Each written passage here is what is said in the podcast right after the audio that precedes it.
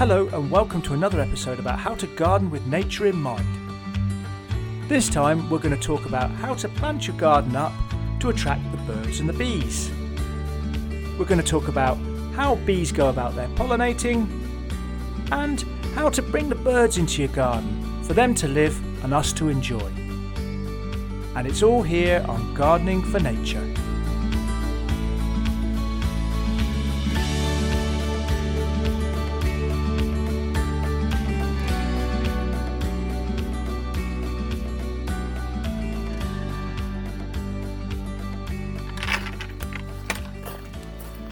I've been asked to look at this established garden here. It's been established for about eight years, and the owners are very happy with it, but they just want to bring more wildlife into the garden. The garden does look fantastic, it's very colourful. It comes mainly from foliage, and there's very little flower here. The centre has some beautiful patches of grasses. These will look fantastic in the winter with all the frost on them and blowing in the breeze as well. They look great. And beyond these are some Elaeagnus fortunei species which grow really nicely here and they have plenty of colour because of course they're evergreen and the foliage is colourful. At the bottom end of the garden, there's these dark foliage phormiums which look amazing. They've got all this light coloured gravel around them, very architectural. The garden does look great for us, but there's very little here for nature. So my first thoughts are to add some flowers, and there are quite a lot of sections here where flowers can be added. I'm going to put in Nepeta faassenii, which is catnip. This has flowers all the way through the summer, and the pollinators absolutely love it. There are a few areas of dappled shade also at the bottom end, and these are perfect spots for things like hellebores, which will flower during the winter months. I can also add a mahonia in there as well, which have got beautiful scent and again winter flowers. And then during the spring, coming out of the dappled shade here, I can add bergenias, I can add pulmonarias. All these things have spring flowers, and these are so important for pollinators that wake up during the hibernation time. They need a nectar source quickly. Uh, further along, I can add some herbaceous geraniums, and they just flower forever. One of my favourite go-to ones, which is a lovely blue one called Rozanne, that'll keep flowering as long as the frost doesn't hit it. I've had them flowering at home on Christmas Day. A little bit further on, there's some pink flowering anemones, the uh, Japanese anemones. They're a little bit invasive, but if you keep on top of them, they're a lovely light pink flower, and that'll keep flowering from September through to October, maybe even near enough November. It'll be still flowering away. So when you're designing a garden and thinking about pollinators, go to the websites, have a look at what's flowering in each each month of the year. The RHS has got some great advice on its website, so that's worth a look. But the idea is to have all year round colour, and that's great for pollinators, but blimey, that's great for us as well, isn't it? Who doesn't want that in their garden? The grasses in that garden really were a great feature, and as I said, they look particularly nice on a frosty winter's day. Grasses provide shelter and screening, but they're pollinated by the wind, so they're not a food source for our pollinators. Adding a few more flowering plants will attract wildlife in no time. So now we'll have shelter in the grass and food in the flowers. Plant diversity. This, of course, is to attract pollinators. And when we talk about pollinators, we always think about bees, but bees are not the only pollinators. Hoverflies, beetles, butterflies, and many other insects all spread pollen. And it also needs to be noted that birds, mice, and other animals are all important in pollinating. The plants need nature. There really is so much to consider when you're planting out your garden. Yes, flowers have their part to play, but plants with different structures and textures also need to be added. Make your planting as diverse as possible flowers for food and structured plants for habitat. Nature needs somewhere to live and eat. This is all important for this episode because it's about birds and the bees. And not so long ago, I paid a visit to a bee garden I had a look round and here's what I saw.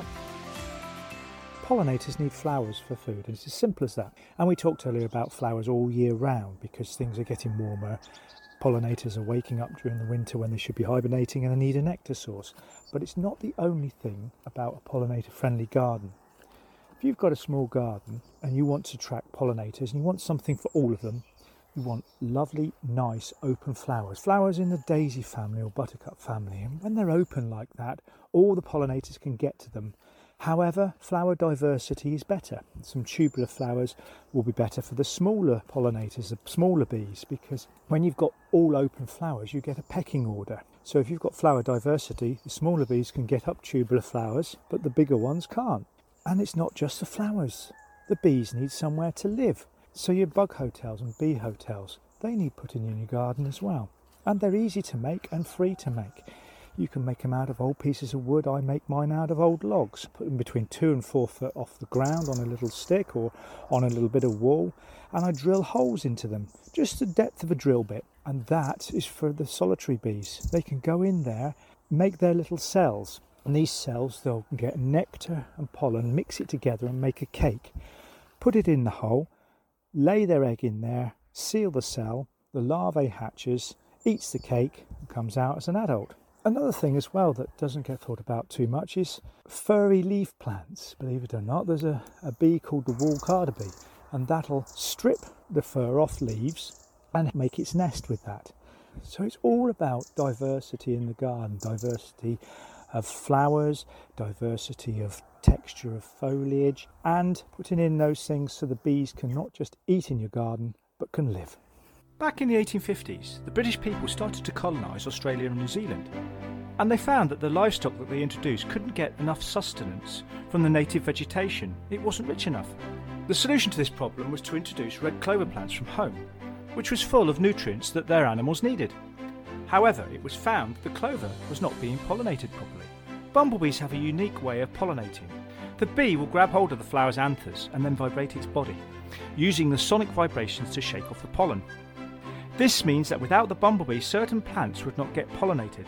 And as in the case of New Zealand, the red clover would need the sonic power of the bumblebee for pollination.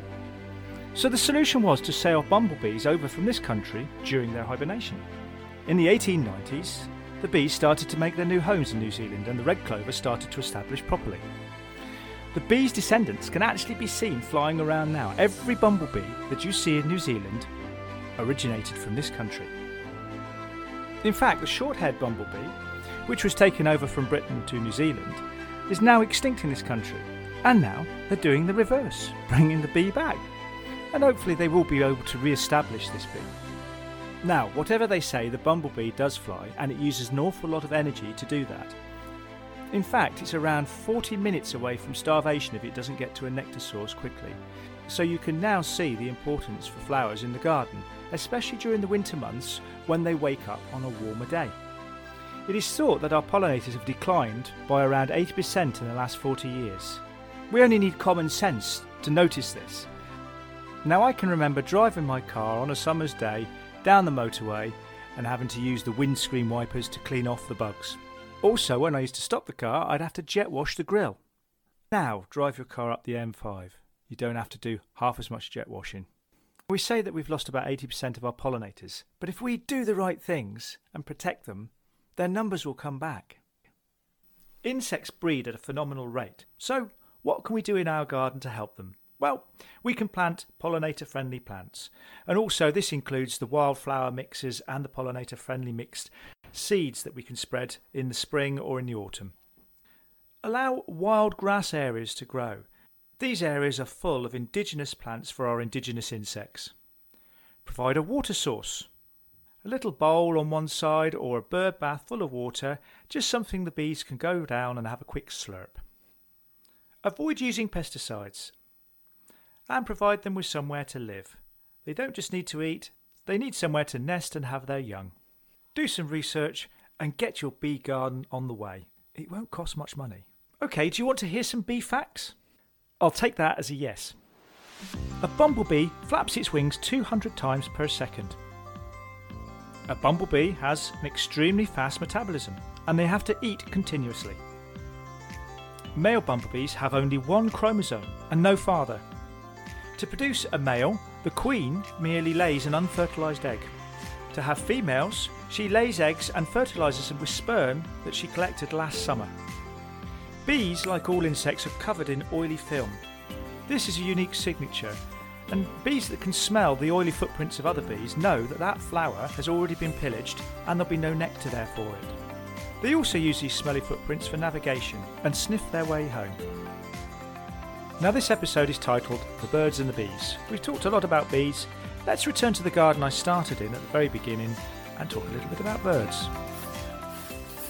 I'm back in this established garden. I've talked a lot about pollinators so far, But now I'm going to talk about birds and attracting them into the garden. Now, they're probably one of the easiest things to get into your garden. You need a bird table or a bird feeder, and, and they, they come. Also, you can put plants in your garden as well to help them along. I'm against a north facing wall here, so it's quite a shady wall, and I'm going to plant a pyracantha. Uh, firethorn is a common name for it.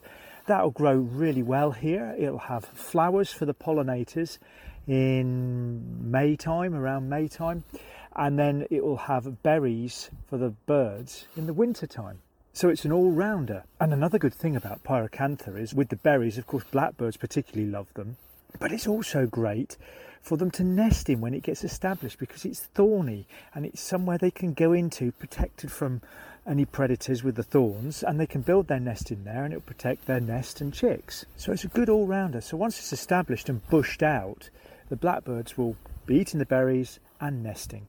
But it's not just pyracanthus you can put in your garden, and it's not just blackbirds that we're worried about. You could put a mountain ash tree, a sorbus or aucuparia, into your garden. It's a small tree, won't take over too much, and again that has lovely flowers around May time and beautiful berries in the autumn into the winter. Thrushes, waxwings, birds like that will all love this sort of plant. And then you've got to think also about birds that eat insects as well. So something like a birch tree. Birch trees are often plagued with caterpillars, and blue tits love caterpillars. And also, the bark of a birch is very papery and it peels and it creates little crevices where insects can dwell.